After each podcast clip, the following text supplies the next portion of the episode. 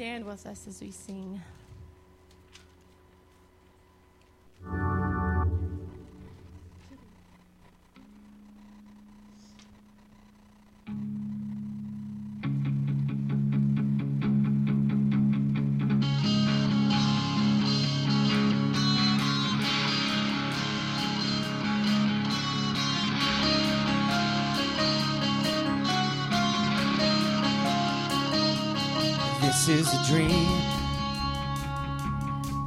For the world to see you, a dream for the world to know you, to love your name. Lift up a shout, lift up a cry to shake the ground, a shout out the walls are coming down. Yeah, we're running after you. Like a rolling stone, like a runaway train, no turning no more yesterdays. My heart is free, no chains on me. God, you raise me up, up from the grave, the cross before I'm on my way. My heart is free, no chains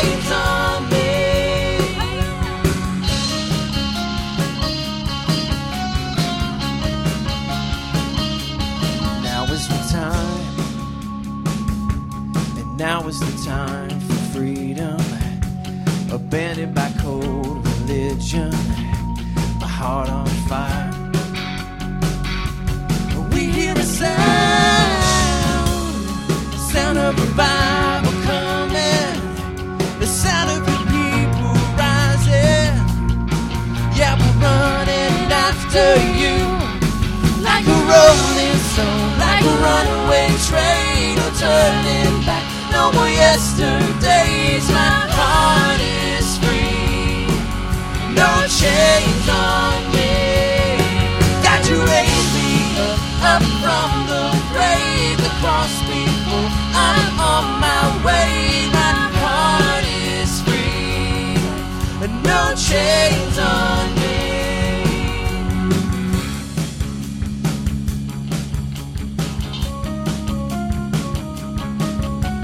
Next part says the walls are coming down. Sing this with me. The walls are coming down. The walls are coming down.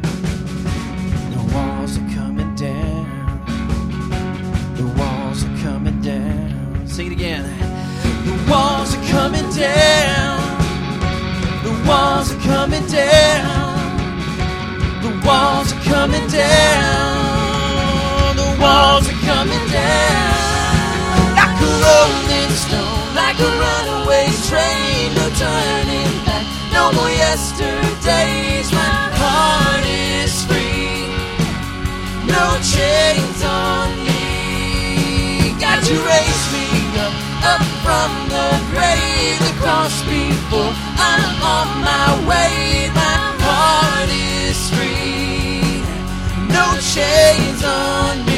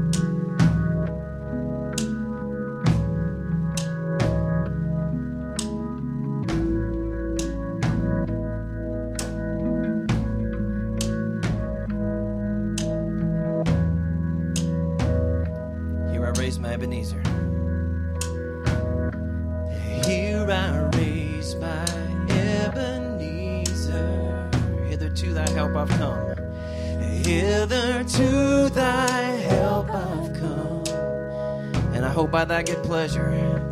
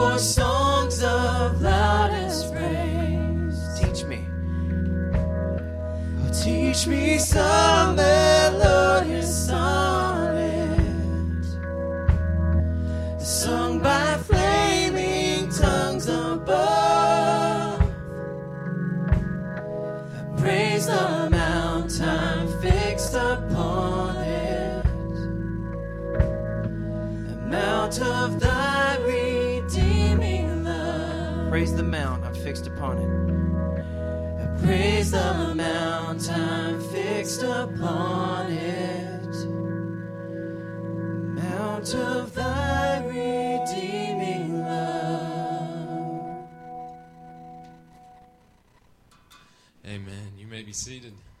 We're so glad you're here to worship with us this morning. Isn't it an awesome thing to think that the chains are broken and the walls have been dor- torn down? That's what Christ did for us, and that's what we celebrate uh, this morning. If you would, uh, if you take out your bulletins, you see in there there's a little handout, um, and I want to just briefly highlight that, let you know what that's about. Um, part of part of the amazing thing of what Christ calls us to do when He breaks the chains in our lives, when He tears down the walls in our lives. He doesn't just do that for us, just so that we can enjoy that. He does that so that we can help break the chains in others' lives, help break down walls in others. And this uh, handout you'll see is about STAT, which is uh, Stand Against Trafficking. And uh, it's something we don't think about a lot, but uh, human trafficking is a huge issue still in our day. And we think, well, slavery, that was years ago. Uh, but there are over 27 million people today still in slavery. And uh, STAT is an organization connected to the Wesleyan Church in uh, North Carolina as well, uh, directly connected to our district. And so uh, they're going to have a training this weekend, Friday and Saturday. Uh, we can't give out the location. If you're interested, you can contact us at the church, or you'll also see their email address on there. Uh, if you want to be a part of that training, that's just going to be a brief training uh, to help you be more aware of the situation and to help you uh, be able to be more involved because their their mission at STAT is to abolish human trafficking, and they do that by equipping churches to change lives uh, through developing future leaders within the church uh, in order to help against the battle against human trafficking. So, if that's something you're interested in that pulls at your heartstrings, uh, that you want to be a part of breaking chains in other people's lives uh, so that they can truly be free, then I encourage you. Uh, you can contact the church, you can contact them. Uh, you'll see their email on the sheet. I encourage you to, to look into that and take part in that. If you can't do it this weekend, just email them and find out more and find out when they're going to have another one. Uh, and, and that's a great organization. I've, I've met and talked with a lady who, who runs STAT of North Carolina, uh, and, and they're doing a great work. So I'd encourage you to be involved in that. Uh, some other announcements you need to be aware of. Uh, next Sunday, uh, in between services, we're going to have a very uh, short church conference simply to elect nominating committee and our delegates for district conference.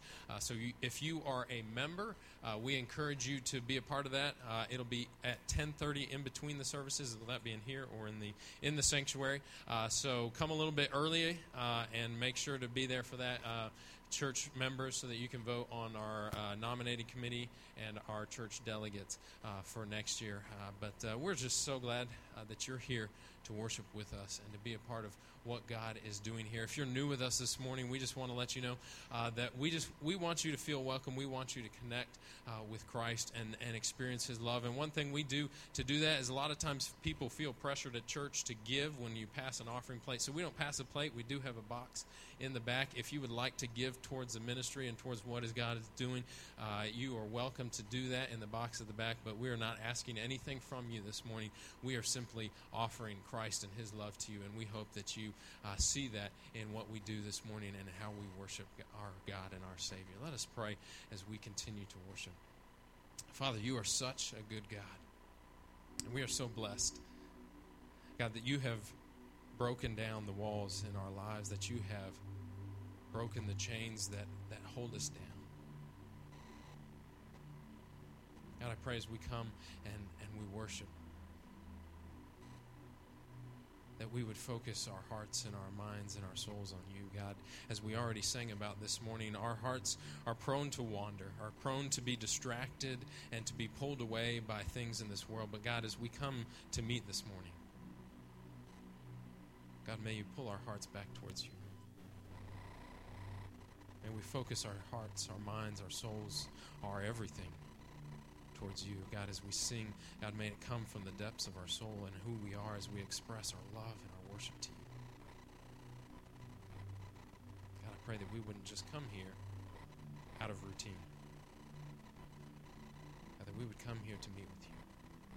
We would come to meet with the Creator of the world, the Savior of mankind. What a huge thing. God, may we not take that lightly. God, may you be glorified. May you be lifted up. May you change lives this morning. In your name, amen. You are welcome to stand as we continue to worship.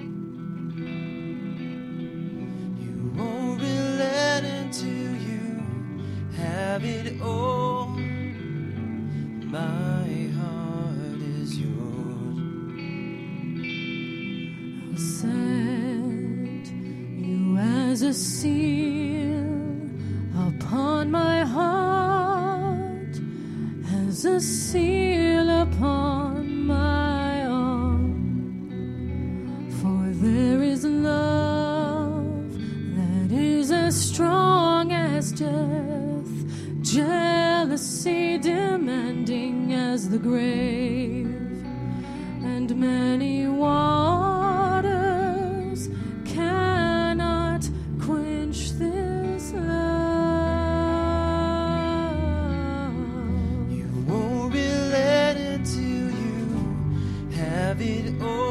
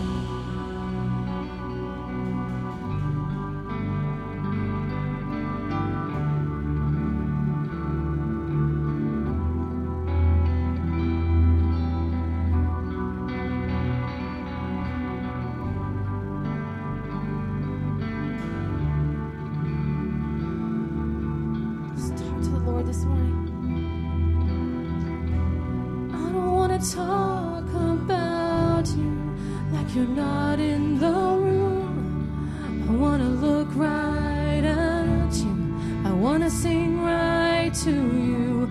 I don't wanna talk about you like you're not in the room. I wanna look right at you. I wanna sing right to you. I don't wanna talk you're not in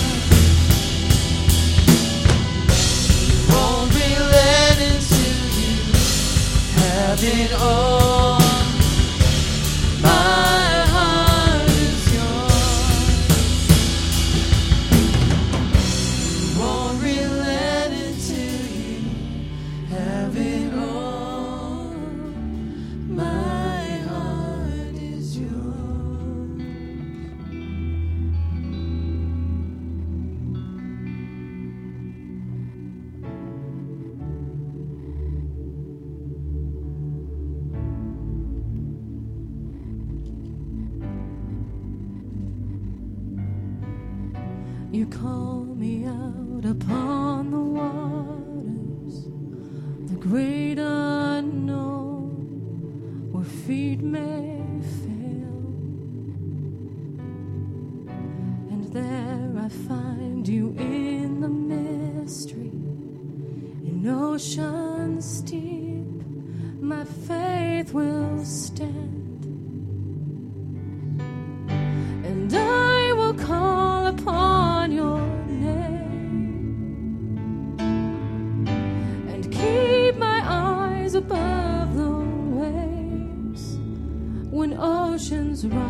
soul.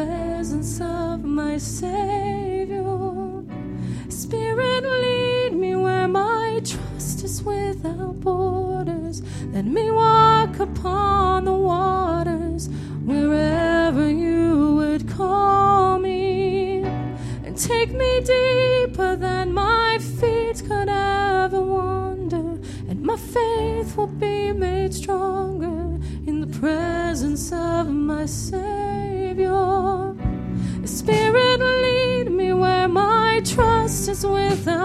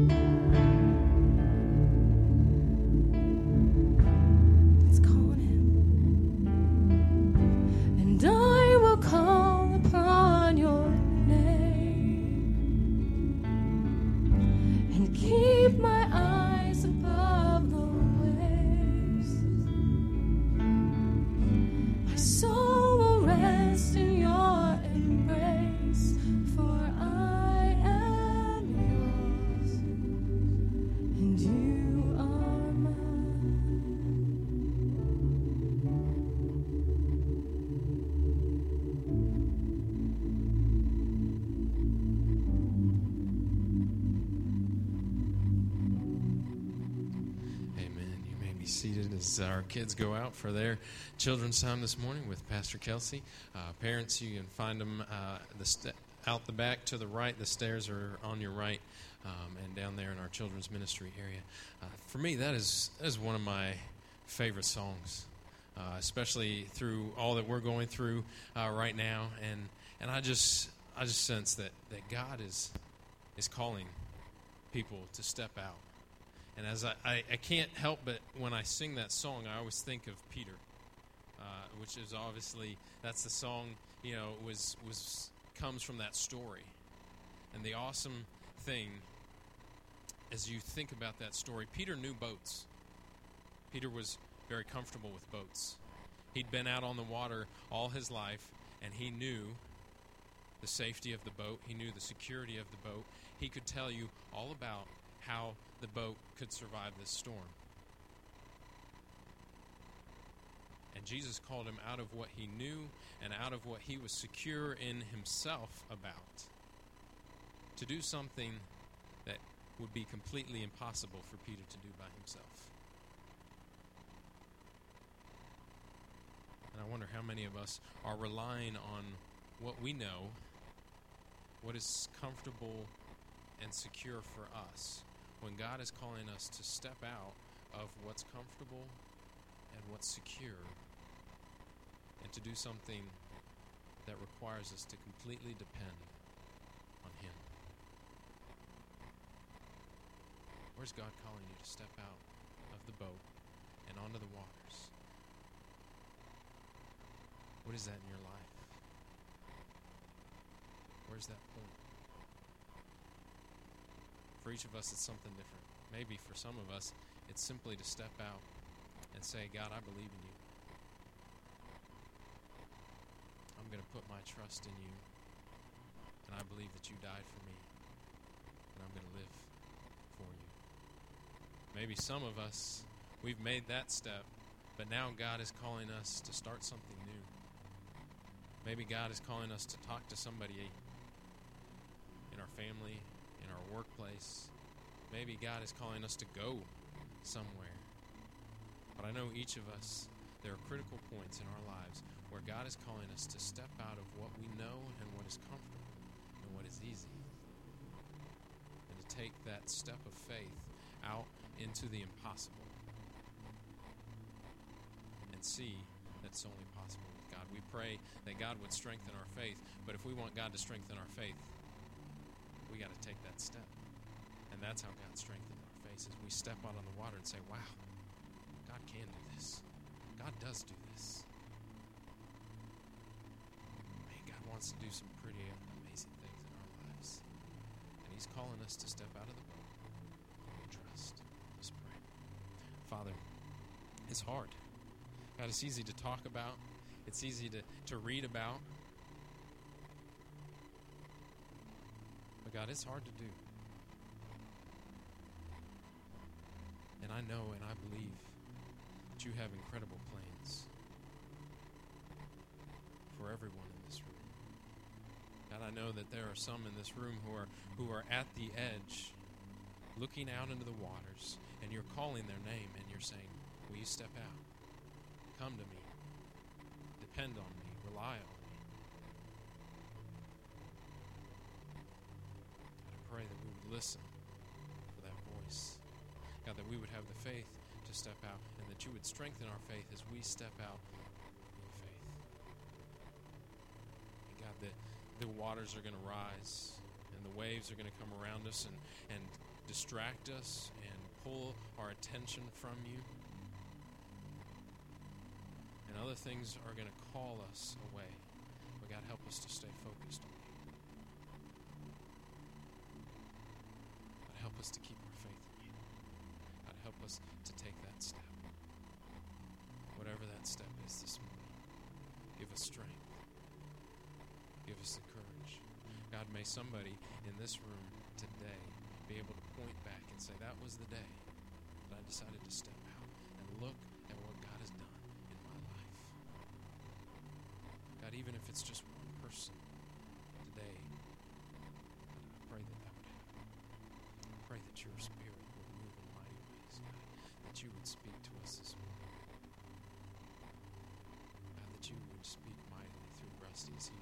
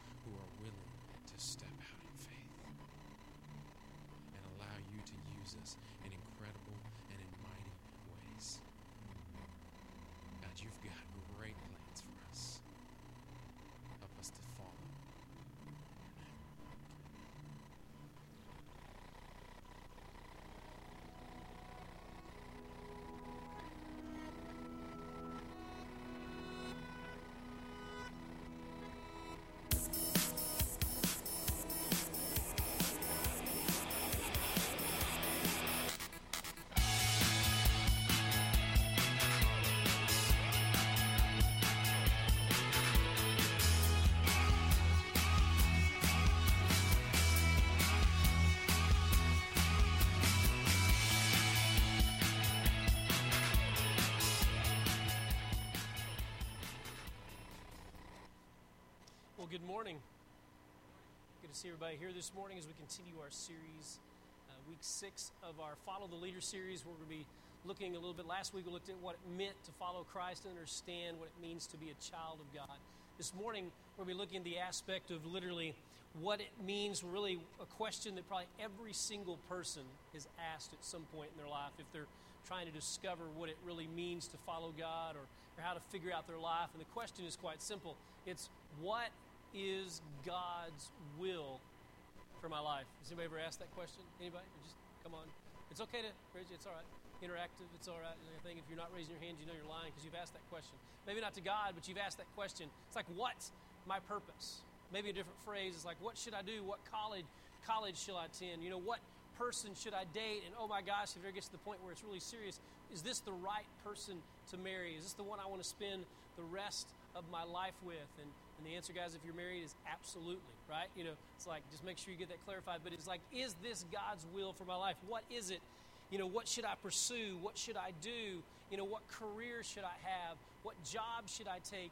You know, uh, all, the list can go on. If you have kids, it's like, how should I raise them up? And where should I place them in school? And, and should I, you know, all these kind of things are going crazy at different points in our lives. And sometimes it's a cycle.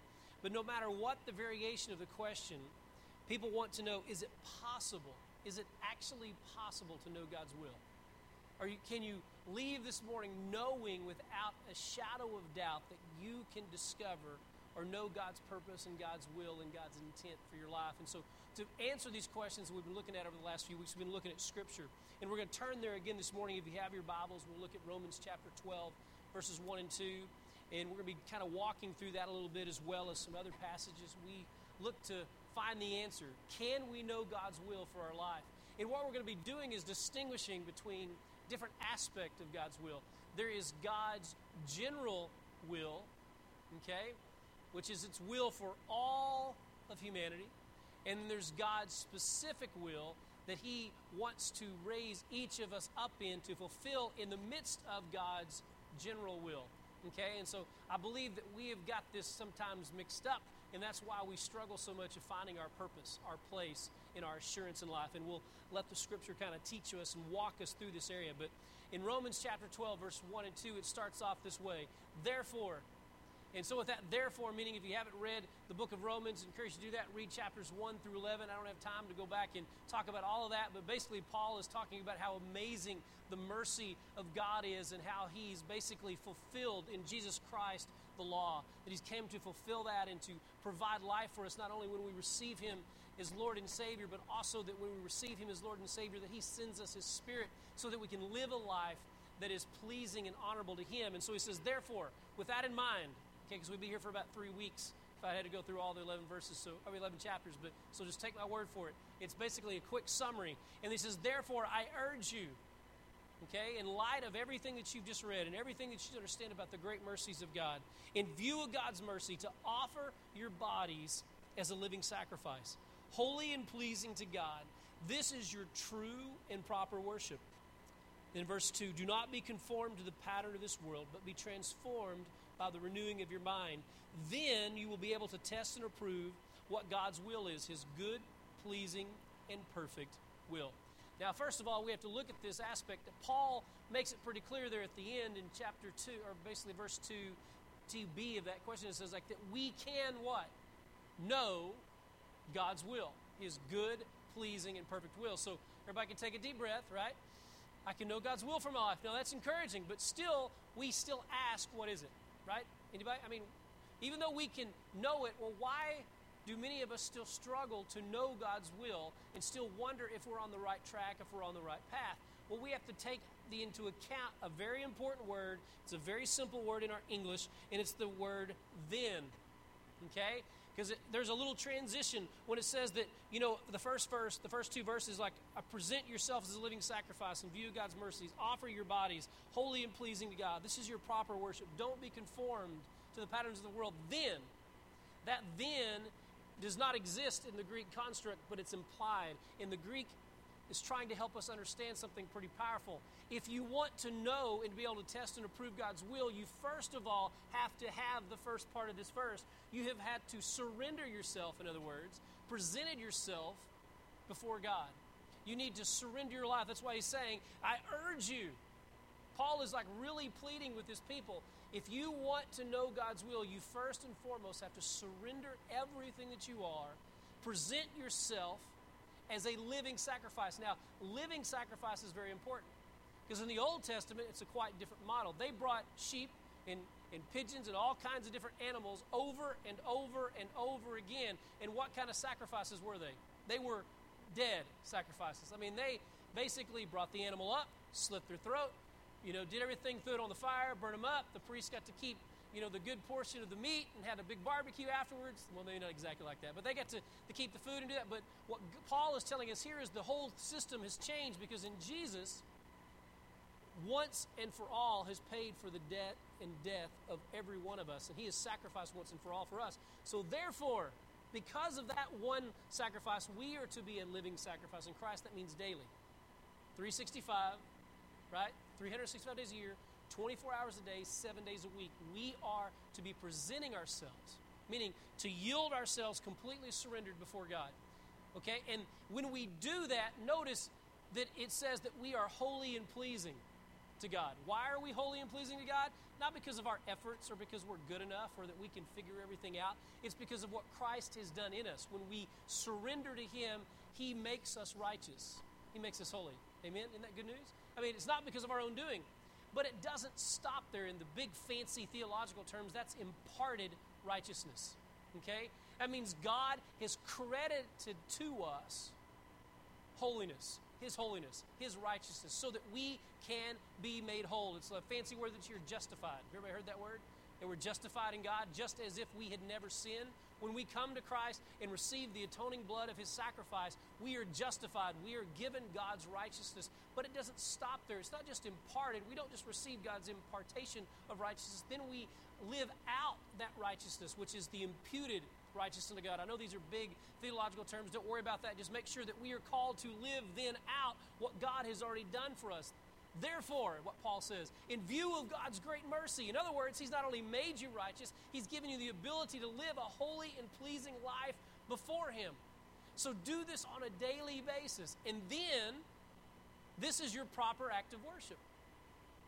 Right? I mean, sometimes we think this was worship, was what we just did, right?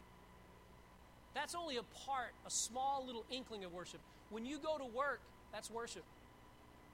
When you are taking care of your kids at home, that's worship. When we do it as unto the Lord. When we glorify God in everything that we say and everything that we do, that is our proper worship. That is our task exactly where we've been placed. So it's holy and pleasing before God.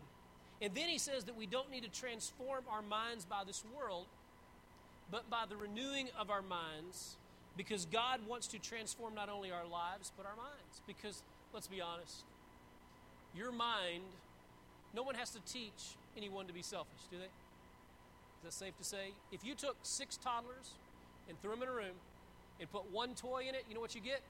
Armageddon. Because they are going to fight for that toy. What are they going to say? Mine, mine, mine. And what's going to happen? The strong will survive, right? Pop! The biggest kid is going to slap him down, or the most honoriest kid, they may not be the biggest, but they're going to take him out, right? No, it's my toy. I'm going to play with it. Right? Kind of thing. We don't have to teach anyone to be selfish or self centered or self focused. And so, what Paul is trying to tell us is that we have got to reorient ourselves. As we've been looking at through this whole series, what it means to follow Jesus is to reorient our lives because the truth is, most of us are worried about numero uno, right? Than you are about anybody else in the world. Let's just be honest. When push comes to shove, some days you don't even want to, you know, man, if you got kids, you know what I'm talking about. Really? Here we go again. You know, I love you guys, really. I promise. One's out already. But, you know, but we feel that thing, but God wants to transform us so that we can live our lives holy and pleasing to Him in everything that we do. And we got to transform our selfish desires and thoughts so that it's focused on others. And I think this is where the key is because only when we live a life like that, then can we understand God's good, pleasing, and perfect will. You following? Most of us struggle with knowing God's will in our life is because we want to know God's specific will for our own lives, but we don't live out God's general will that's already been evident and presented to us. Let me explain a little bit more of that. In other words, we don't want to be obedient to that which we already know. We just simply want to know what we want to know and live what we want to know. And do what will make us feel success. Right? But in order for us to know God's will, we have to know God completely, to surrender ourselves to Him. We must be surrendered to Him. We must be living our lives in proper worship. We must allow God to shape every aspect of us. And only when we do that can we know God's good, pleasing, and perfect will. But then that still doesn't answer the question, right? What is God's will? You just told me that I can know God's will, but then you're like giving us this list of things that supposedly we have to do, right? It's like I've got to know God, I've got to present myself to Him, I've got to surrender my life to Him, all this kind of stuff. You know, it's like then I can know it, but then that still doesn't answer the question what is God's will for my life? Well, let me make this really simple. God has a general will for all of humanity. Okay? Regardless of what you want for your specific will, God has a general will for every single one of us within the sound of my voice in, in this whole world. And this is what it is. The will of God is simply this in the general sense. What the will of God is what God intends to do in and through your life for His glory to make Himself known to the nations and to all peoples. Can I say that again? Now, that's very simple summarization of from Genesis to Revelation. Okay? I mean, that's a lot to compact into one little sentence, but basically, the general will of God is this that God intends to do in your life and through your life for His glory and to make Himself known to all the nations and to all people. Most of God's will is already been revealed in Scripture to us. Did you know that? It is concrete in black and white, it's already there for us. There's so many things that we can know. We don't have to wake up in the morning and go, hmm, should I kill someone today? Right? Is that God's will? You know, they're really annoying. Right? I mean, you know you thought it. If you've, you've had a toddler, you thought about it. It's like, God, are you sure? You sure you're not going to make it to your, th-? you know, parents, you've said it. You're not going to make it to your teenager, right? You're not going to make it out of your teenage years. So, but it's not God's will for us to kill, right? It's very clear. It just says, "Thou shalt not what kill." You know, thou shalt not commit adultery. You know, all these different things. Thou shalt have no other gods before you. Right? We, we know all those don'ts and do lists and stuff like that, but then we also forget the general will of God where He calls us by name. And he, when He first chose the disciples, they were on their boats, they were fishing. As Mark was saying, they were doing everything that they felt comfortable and secure with. They were in control, they were good, they were making money, they were doing everything that they possibly could. And God looks at them through Christ Jesus and He says, Hey guys, follow me. Follow me, and then I'm going to make you fishers of men. Now, don't get me wrong, I don't think God is calling each of us to leave our jobs today. Okay? It's not what I'm saying. But what I am saying is, God is calling us in the midst of where we are to follow Him and to reveal His general will to all of those that are in our sphere of influence. In other words, God's general will and purpose for each and every one of us is to make God's wonderful gift of mercy and saving grace known to everyone that we possibly can, wherever we have been called to enter placed at this moment. And until we understand that general will of God, until we start living out that general will of God to follow Him, to make disciples, that make disciples, we will always struggle with the reality of what our specific part in that general will that we're supposed to play. We have first of all got to understand that God wants to impact the world through you. Do you believe that? God wants to make a difference through you exactly where you are placed. And this is the cool thing. You guys are on the front lines of the battle. If you have a secular job, first of all, let me let you know that there is nothing called secular. If you're a Christian, there is nothing that's secular. Everything is sacred because we are supposed to have our whole lives totally transformed. And everything that we say, everything that we do is to glorify God and to show forth His glory so that others may know Him. There is nothing secular, but unfortunately, we are selfish and we think, okay, I'm going to do this for myself, right? And I'm going to do this for God. But God says, no, no, no, no, you don't understand. I want all of you. I have called all of you to follow me and to proclaim the mystery and the truth and the joy and the hope that comes through Jesus Christ, our Lord and Savior. No matter where you are, whether you're in high school, Whether you're in elementary, whether you have a just a regular job, whether you're a stay at home mom, you're a teacher, a lawyer, a doctor, a dentist, wherever you may be, you are called to follow God's general will, and this is this that God intends to use you and your life for His glory. And until we get that, and, and the only way we will get that is if we present our lives to Him on a regular basis. And we allow Him to reshape and tool our thinking. But most of us are afraid of God's will. Are we honest about that? Especially His general will. Because we hear the words, follow me, and I'll make you fishers of men, and we freak out. Can we be honest? We think words like this, sometimes we're irritated by it, right? I mean, let's be honest. We're like, gosh, you mean God, you know, if I really follow you, that may mean I have to change some things in my life. You know what I'm talking about? I mean, it irritates us. Like, I'm pretty comfortable exactly where I am. I, am comfortable with being who I am. Lord, I'm afraid if I surrender myself completely to you and yield myself to presenting my life in such a way that it glorifies you and lifts you up rather than myself up, I'm afraid that I won't be who you made me to be. But the truth is, it's just the opposite. The more we surrender, the more truly we become who we were created to be. We don't have lobotomies when we follow Christ. We still keep our unique character and nature. Did you know that? God uses all the gifts and the natures that you have, but He then transforms it so that it's used for His glory and points to Him rather than pointing to us. And that's a big relief because then God's in control, God's in charge. But sometimes we're irritated with it. Sometimes we live in fear of it. It's like, oh no, God may call me upon the waters. God may call me out of my comfort zone and He may call me to go to Africa. Right? Now, Mark's the only person in this room that would be excited about that, okay? Maybe not. There's maybe some others like that. He used to live in Africa. He's like, yoo yay, God. But most of us are afraid that God is going to cause us, call us to be overseas missionaries. But the truth is, God simply calls us to use the gifts that He has already given us exactly where we are, the majority of the time. Very seldom does He call us to leave our location and our place to go serve Him. He first wants us to understand how to serve Him where we are, because if we can't serve Him where we are, we'll never serve Him where He sends us. We can't do it here, we can't be faithful with the little that we've already been given, we'll never understand the glory in His majesty. But we're a fear of Him. We're, and sometimes we're afraid to submit to His will because that means we're out of control, that we don't get to plan our lives. Sometimes we're overwhelmed by it. I can remember when first God called me to preach, I thought, you got the wrong number. Literally. I mean, most of you, I mean, I've shared a little bit of my story, but I was not pastoral candidate material in any shape, in any form. My life did not honor God in any way when He called me out of the darkness that I was living in. And then within six months, after He called me out of the darkness and the hell that I was living at, He put in my heart to go to seminary. And I'm thinking, what on earth are you thinking, God? You've got the wrong number. This is an impossibility. And I was overwhelmed. There's no way I can do this. You don't know. I, I was telling God, you don't know what I've done. And God was like, yeah, dude had a front row seat to every bit of it.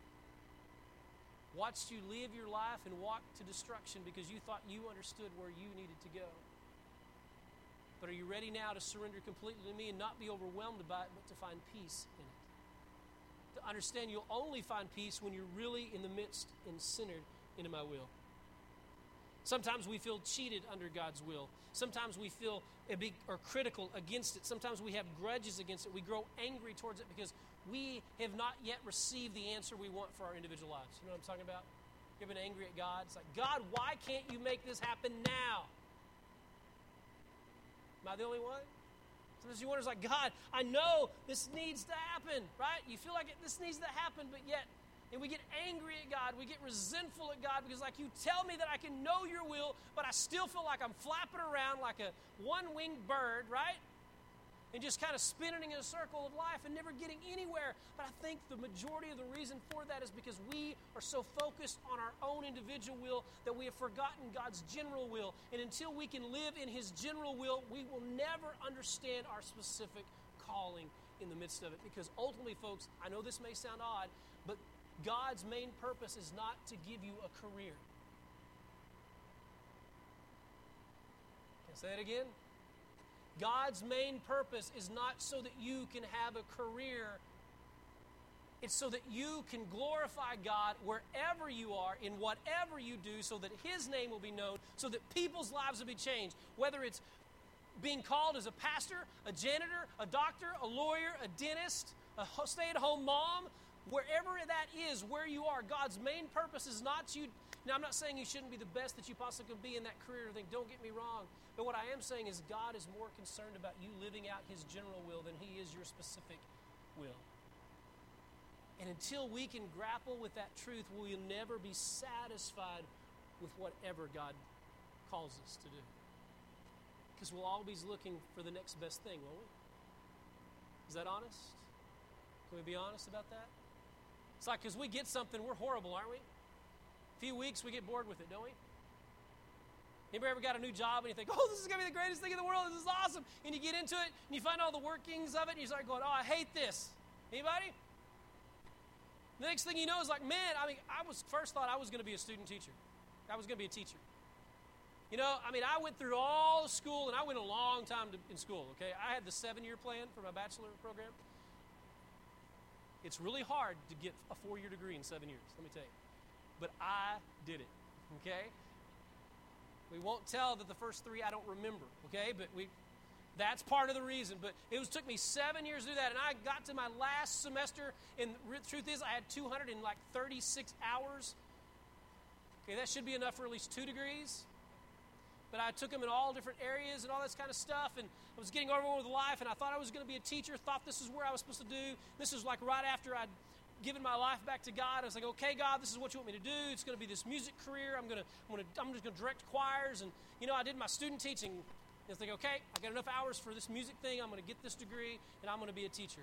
And I get appointed to this 5A high school in Texas, in Lubbock, Texas. It's a magnet school, inner city. Got the got the gang kids and uh, the brightest kids. You mix them together, and you put them in a choir of 120 students, and you're going like, yeah, this is good. This is going to work, right? Different classes of people and all that kind of stuff mixed in together. You're thinking, okay, God, this is what you've called me to do, and it was a nightmare. I hated it. I thought, okay, I finally figured out what I was going to do. I'm going to graduate with this degree, then I'm going to have this focus. I hated it. Oh, I hated it. Ah, hated it. That's why I've never done youth ministry. Hey, teens, I really like you, but there's no way I could spend that much time with you. I mean, I barely can spend that much time with my own teenager. Uh, I love him, but I, I mean, I know that's not my calling. I don't have patience in that realm. And that, I mean, anybody testify? It's just not me. Amen. Okay, thank you, Joel. But he works with them. Pray for his soul. Uh, but I mean, I felt like this is what God had called me to do. This was my purpose. This was my place. And then it got all shattered. It's like I hate this. You know that this was going to be the answer. And then I thought, okay, I'm going to work a secular job and you know and do ministry on the side. So I took a, a church worship job, and you know I really loved that. I mean, I was loved directing the choir and directing the praise team. And this is back before praise teams really existed. This is back in the early '90s. This was just started out. You know, it's like you think it was tough nowadays, like fighting the battle. Like imagine early '90s when people are like, you know, as the deer was cutting edge. Okay, do you remember that one? As the deer panted for the water, so my soul. I mean, that was cutting edge. And church members will think you were the little Satan by playing that on a guitar, right? And so, but I was loving that job, thinking this is what it is. But then I thought I can't make enough money doing a part-time church job, so I got to find a real job. And there was only there was a jewelry job out there, right? I'm thinking, hey, it paid well, commission. I get to sell jewelry. How hard is that going to be? I love it. Get into it. What happens? Hate it. I was making good money, but I hated it. I couldn't sit there when these young guys would come in and they'd be trying to pick out their engagement ring, and in the sales pitch was this Well, how much do you love her? Oh man, I think she's the greatest thing. About, oh really? Well, you know the standard.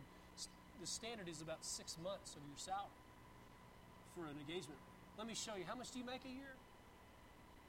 And their eyes would get like it's big, and I'd feel guilty because here I am just giving my life back to Christ, and I'm thinking, I can't do this. How do I do this? How do I sell this stuff to him? It's like, how can I make them spend 12 grand on an engagement ring when they're living in a trailer?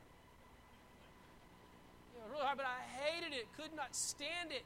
You know, but the point of it is, is like many times we try to pursue these jobs because of money, because of opportunity, because of whatever we label, it, because of success. I can make a whole lot of money, and we get into it, and we find out that we absolutely hate it.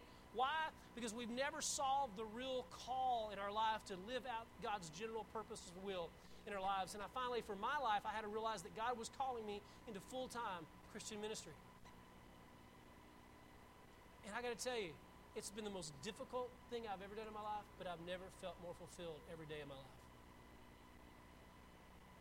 God, and the purpose of that is, is I've stopped focusing on myself and I start focusing on other people and helping them find their purpose in life. To live out God's call, to proclaim the name of Jesus wherever they are. We are called to present ourselves as a living sacrifice because of what God has done for us. That's holy and pleasing before Him, and it is our proper worship. And we allow ourselves to be transformed by that so that we can live out God's good will. Did you hear that? You know, see, God is our Father, we learned last week, right? We were His children. Your Father doesn't want to do the most horrible thing He can to you, does He? I mean, I know Blaine may think this at times, but most of the time I don't sit at home, my wife Tina and I don't sit there and go, what can we do to ruin his life?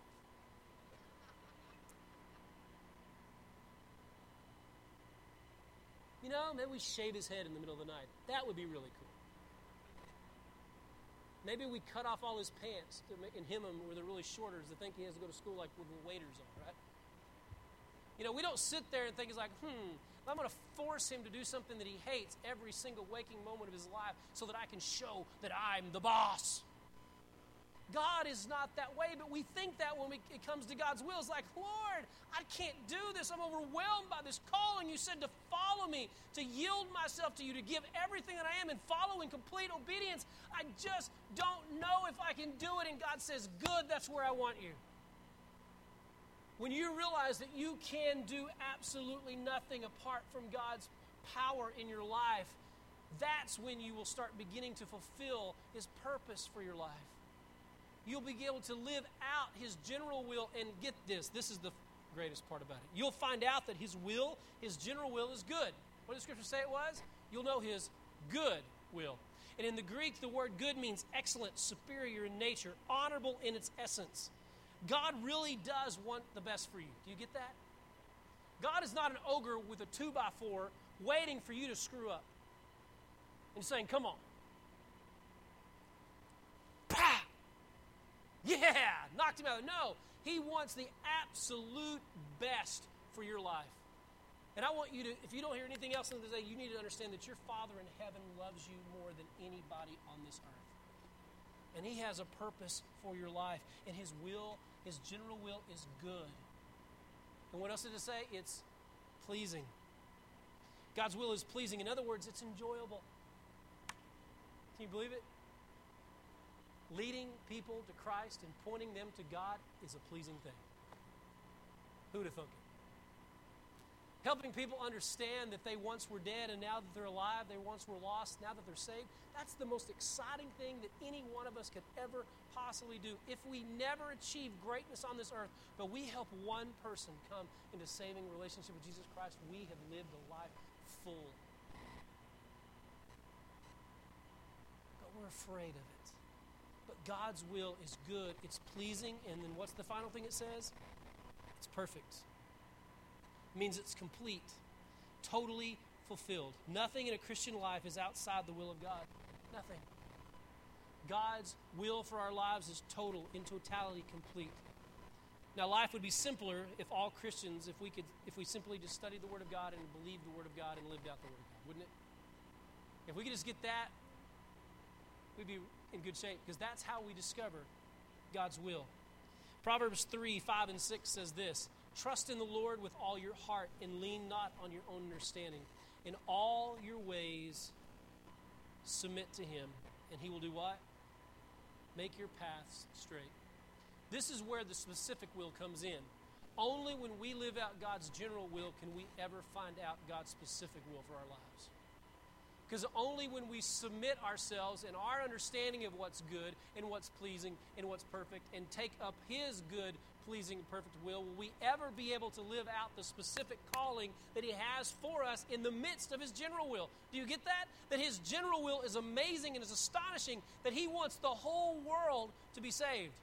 He does not want one person to perish. That doesn't mean that there will not be people that perish, but that's his general will. It's amazing, it's overwhelming, and but yet he has a purpose for you in the midst of that to fulfill.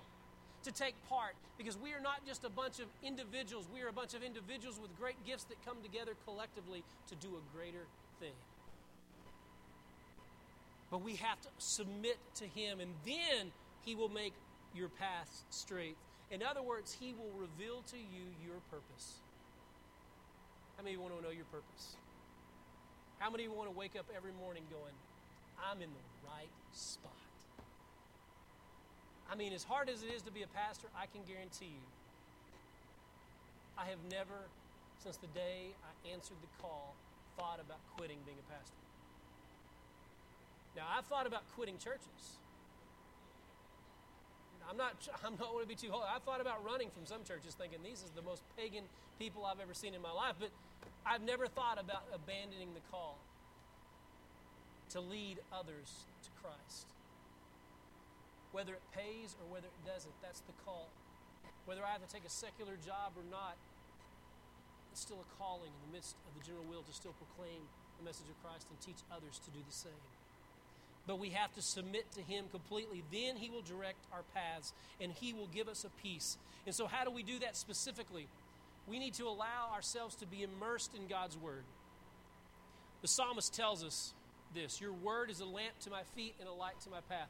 What's amazing about that is, uh, what I want to make sure you understand is there are a lot of people that know the Word of God. They're geniuses. They know everything from Genesis to Revelation. They know everything about every other little side book that possibly could be written about it, but yet they have not taken one step in faith. Notice what this says that the Word is a lamp to my feet and a light to my path. Has anybody ever been out in the woods with a, a lantern when it's completely pitch black? You know what I'm talking about? Where it's like you hear all those noises, you and you start wondering, you can't see where they are, and you wonder, like, you know, you're like at the light, and you only can see so far in front of you, can't you? What do you have to do? You have to walk a little more secure and a little more tender, right? As you're walking up, and you only can see like so far, like literally as big as your flashlight is. If you got a small one, you try to shine it at your feet and see if there's an edge. You come up to the edge, and you see an edge, and you think, how far is that? Right? Okay, God said I could step. Should I step? Is there gonna I can't see the step. Sometimes you can't see how far that fall is, right? God says, Lord, your word says that I should be doing this. Can I trust you? Your word is a light to my path, a lamp to my feet, okay? Ah! And then he takes you another step further, right? Another step further. You know, but most of us want a book written for us, don't we? We want uh, Rusty chapter 1. And in Rusty chapter 1, it's going to talk about our birth, right? Or not your birth, it'd be like some other name. Can talk about your birth. It's like this is what you're supposed to do from conception to the grave. But God doesn't do that. He says, Trust me daily. Read my word and allow my word to govern you and guide you in every single step. The second thing is we need to lead, allow God to lead us through the inner prompting of the Holy Spirit. Philippians 2 12 through 13 says this So then, my beloved, just as you have always obeyed, not as in my presence only, but now much more in my absence, work out your salvation with fear and trembling, for it is God who is at work in you, both to will and to work for his good pleasure. You see, God's Spirit is placed in us when we choose to follow Him, and He leads us and guides us every single moment of the day if we're willing to listen to His voice. If we're willing to set aside our own understanding, right? Because Proverbs 16 9 says this the mind, of, the mind of man plans his way. Anybody good planners? Do you have a plan for your life? I, I, you know, anybody think about long-term investments? You know, I want to retire. You know, probably like I'd love to retire about 60 and do a beach ministry. That's my plan. Plant churches on the beach, Tahiti, Hawaii. You know, but I, I don't know if God's. But that's my plan. Yeah, but that may not be God's plan. But we have plans. But the the plans of man, right? We know our way, but the Lord directs the steps we need to trust not our own mind, our own understanding. That doesn't mean you throw your brain out. God has given us a brilliant mind, but we need to follow His steps rather than our own plans. It's easier for us to trust God than it is to trust ourselves. Man's steps are ordained by the Lord, Proverbs 20 24 says. How then can man understand his way? The only way we can understand his way is to trust in his Spirit's leading and guiding in our daily lives. And I know this is frustrating for you to understand God's specific will for your life. It starts every day. You cannot see the end picture. Period. You only can see the next step. That's why it takes a thing called faith. That doesn't mean, because in Scripture it tells us like we can plan and plan and plan all we want, but we may not have tomorrow. So all we can focus on is today, taking the next step, and trusting in God's sovereign leadership in our lives. And then, besides trusting in His Word and allowing His Spirit to intercede with our spirit, thirdly, we need to seek wise counsel. Those who are qualified to give wise counsel. It's very important to have someone in your life that can speak into your life and you can go to them and call them in a moment's notice and say, you know what? I believe God is telling me this. Can you pray with me? To verify that's where God wants me to be or what God wants me to do. When I was answering the call to, to ministry, I mean, I had tons of people saying, man, you're crazy, Rusty. My family, I mean, I, my family loves me. I love my family, but my parents were like, you're a nut. Why would you ever want to be a, a pastor? We thought you were going to seminary, just thought it was a phase. You know, I came out of seminary, like my dad's like, What are you going to do? I'm going to be a worship pastor. What? Does that pay anything? I don't know. We'll find out. It's like my parents would have preferred me to go to Nashville to be a country western singer and take that greater risk than they would have me following God's will for my life. And so I had a pastor in Lubbock, Texas, that sat with me and, and confirmed and helped me understand my calling. That it wasn't to go off to Nashville and take a huge risk and a gamble, but it was to take the step that God had called me to take at that point. And at that moment, it was not to preach. I thought it was just going to be to lead worship. In the midst of that, I had a, a friend that was that I studied Greek with and Hebrew with, and we were in class together. And one time, he was an older guy. He was in his 40s when I was in my 20s at that time. It was a long time ago. like 28, was like Mark's age, young pup. Now I'm an old fart, you know, 44, you know. But, uh, God, it seems like a long time ago. I had a guy, though, he was in his 40s, and I thought he was old, I guess, at that time. And now I think he was really young. Probably a handsome dude, too. But uh, he was 40 something years old, and he was looking at me and says, Rusty, what you think is your primary gift will not be your calling. And what, it will not be what God is calling you to do and serve Him with for the rest of your life. And I said, What are you talking about? Are you talking in a riddle? It's like, I'm not supposed to reveal this to you, but God will reveal it to you in time. And I graduated. Shortly after I graduated, I took this job at a church of about 800 as the worship pastor, direct their choirs, direct their praise team. Uh, pretty much slave labor. First job, you know, you do like a little bit of everything. associate pastor, all that kind of stuff. My very first Sunday morning to lead worship in a church of 800, three services, was my senior pastor at that time, Jim Smith, was not feeling well. Uh, and he told me jokingly the day before, Rusty, you might have a sermon ready in case I don't show up. I'm thinking, yeah, right. And I asked a bunch of people, is he joking? I said, yeah, this guy hasn't missed a message in 40 years. I'm thinking, I'm pretty safe. I'm not going to prepare anything. Mark, note on this, okay? And uh, the next thing I know is I'm up there. I lead worship for the first service. He gets up to preach. He stands in the pulpit. He speaks about five minutes. I'm thinking, and he goes, I'm going to have Rusty come up and finish this message. And I was going, what? I just want him to pray for us. Like it was like five minutes in. I'm like, man, this is the best church of all. Five minute sermon. I mean, it's pretty cool. Wish you guys had that, right? But five minutes in, and he's like, and I go up to, to pray, and he won't move. He is passed out, locked, deadlocked in the pulpit. He is like gone rigor mortis on the pulpit. I'm thinking, man, this guy's dead. I had to pry his fingers off the pulpit, lay him on the ground, get a, people up there to revive him, and kind of, he didn't completely go out. He was still, he was just kind of passed out on us. We drug him out, and then I had to be ready to preach the next two messages. And then I basically, in that time, knew that God has a sense of humor. Because at that moment, he confirmed my calling. He says, Rusty, I didn't call you to lead worship, I called you to preach the gospel. Now, there's nothing wrong with being called to lead music, but I'm saying that God confirmed what my friend, my crazy friend, this 40 year old man, told me at that point when I was in my 20s. It was confirmed when I had to instantly step up and realize that I had to now bring and tell the hope that I have within me in a moment's notice to preach, and not only to preach, but to preach to a crowd that doesn't even know me yet. That I've got to introduce myself and say, hey guys, I'm your new uh, worship pastor as well. I'll be preaching today because your pastor passed out. God has got a sense of humor, but if we rely on Him, He will lead us and He will give us wise counsel and help us to know.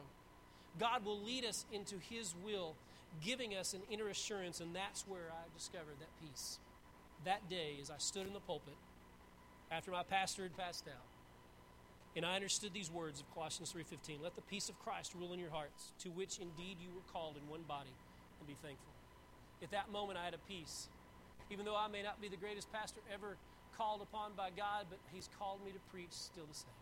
And I have an assurance of that. Regardless what happens here at this church or any church in the future, I know that I'm called to preach the gospel of Christ. That's my specific will in the midst of His general will to make Him known to all the nations.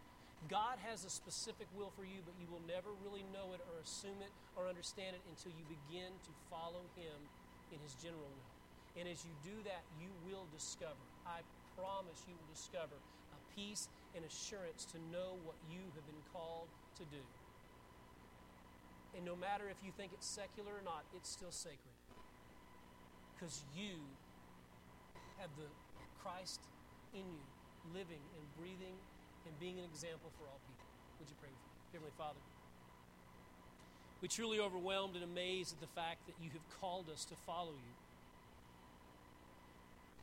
truly is overwhelming that your will is spelled out for us so perfectly. But too many times we get hung up on trying to find our own little niche in this world, and we miss sight of the glorious call that you have given us in your will that is manifest before us that we can just step into today.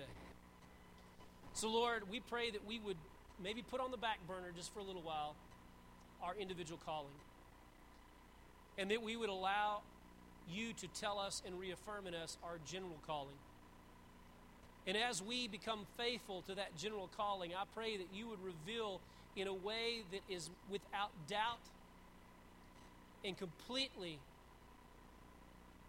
giving each and every person in this room an assurance of their purpose, of their place in your greater plan. Lord, we know that that will not happen unless we surrender ourselves to you. So today, no matter if we've known you for two seconds or our whole lives, we yield ourselves before you and say, Father, lead us. Lead us to follow you and make us fishers of men, to proclaim forth your name, to bring forth your hope and your joy that all people can be saved through the power and the name of Jesus Christ. We love you. We praise you. We give you all the glory. And we ask that you would guide us and lead us into your good, your pleasing, and perfect will. In Christ's name, amen. Let us stand as we close this morning with this song. You can pray this or you can uh, you can sing it with us. Please join us in this, this closing song.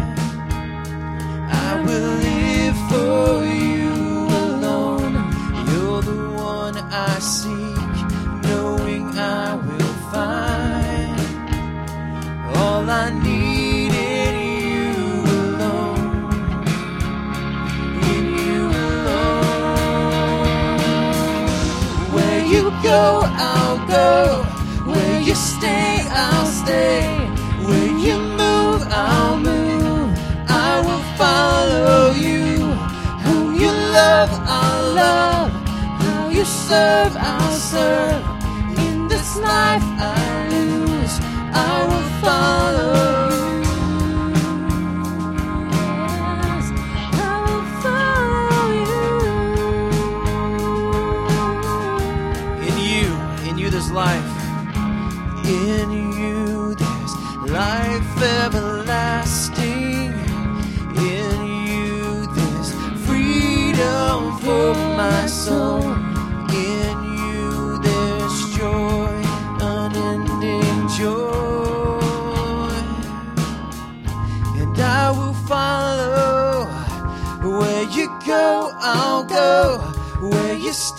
I'll stay. When you move, I'll move. I will follow you. Who you love, I'll love. How you serve, I'll serve. In this life I lose, I will follow.